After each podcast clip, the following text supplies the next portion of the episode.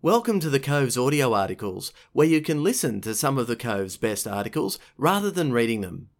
This article is entitled Hormones and Teamwork Why Military Leaders Eat Last by Senior Policy Officer for the Department of Industry, Science, Energy and Resources and Australian Army Reserves Combat Engineer, Bryn Smith. A tradition in the Australian Army is that enlisted soldiers eat first at mealtime then, non commissioned officers and commissioned officers eat last. You'd think it would be the other way around. With rank and status comes privileges and perks. Business executives, Hollywood stars, and Olympic athletes get big salaries and public praise for their work. Why don't military leaders do something as simple as eating first at mealtime? It's because the Australian Army and many other armies uphold the idea that a leader puts the team first. A leader who eats last puts a higher priority on their soldiers than on their own well being. Leaders putting the team first indicates a resilient, effective organisation. It's the core of Simon Sinek's book, Leaders Eat Last. Putting the team first makes team members feel safe and respected.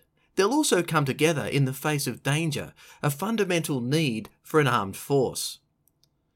Sinek goes further and examines the neurochemistry of an effective team, specifically hormones. The four hormones relevant to teams are cortisol, dopamine, serotonin, and oxytocin. First up, let's have a look at cortisol. This stress hormone is produced in the adrenal glands and released when we're threatened. Cortisol alerts us to danger, makes us feel uncomfortable, and forces us to find the source of the threat. If there is no threat, the cortisol leaves our system and the stress fades. If there is a threat, we get an adrenaline rush and the fight or flight decision occurs. In a military scenario, training will also activate, and a well drilled soldier will follow training over the body's natural response. Cortisol's strain on the body means it can only be in our system for a short period. Lengthy exposure to cortisol reduces appetite, kills sex drive, raises blood pressure, and makes high level thinking difficult.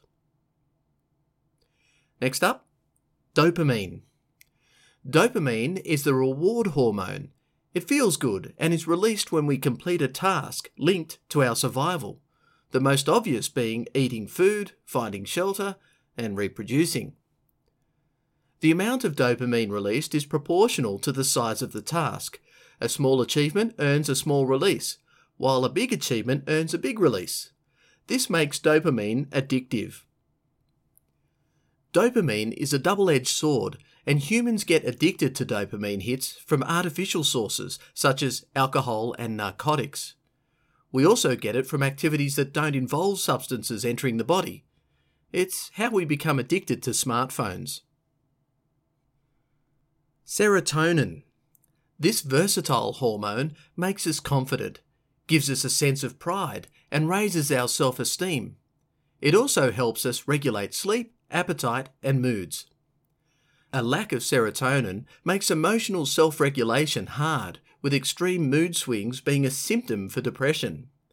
This makes it difficult to judge if our friends and family might be depressed, as they may only make themselves socially available during emotionally high periods.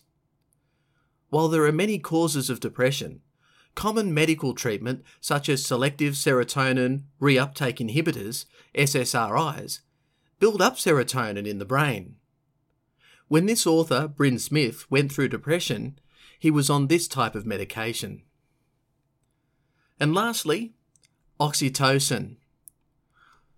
Oxytocin is produced in the hypothalamus and is the hormone of relationships, whether it be partners, family, friends, or another close bond, such as the bonds between soldiers on deployment. It is necessary for us to trust each other and feel empathy. Oxytocin is the social hormone that makes it possible for humans to work in groups. It's longer lasting and less addictive than dopamine. While dopamine may dominate during a whirlwind romance with someone you just met, after a while it'll be replaced with the more stable oxytocin. Selfish hormones, selfish teams. Dopamine and cortisol are necessary for individual survival. Without dopamine and cortisol, we have no drive to complete survival tasks and no early warning system. Sinek calls these the selfish hormones. Sinek describes how teams consumed with selfish hormones are less effective. Team members chase short term rewards instead of pursuing larger goals and feel no connection to their teammates. Cooperation breaks down, with sabotage and betrayal becoming acceptable. Since there's no cooperation, cortisol rises, creating an atmosphere of constant anxiety. It's the worst possible environment for a military team, where trust and cooperation are essential to achieve the objective. Selfless hormones, selfless teams. By contrast, Sinek refers to serotonin and oxytocin as the selfless hormones. They create interpersonal bonds and promote cooperation. Team members help each other to the point where they willingly sacrifice their own comfort and safety for the team. We see examples of this in soldiers who expose themselves to enemy fire while dragging an injured teammate to safety. This requires strong personal bonds within the team, as well as great personal courage by the individual. Selflessness is so important that it's part of the Army's core values, namely service, which is defined as the selflessness of character to place the security and interests of our nation and its people ahead of our own. Tightly bonded teams pull together to form Sinek's circle of safety, those in the circle are confident that there is no backstabbing and no lying.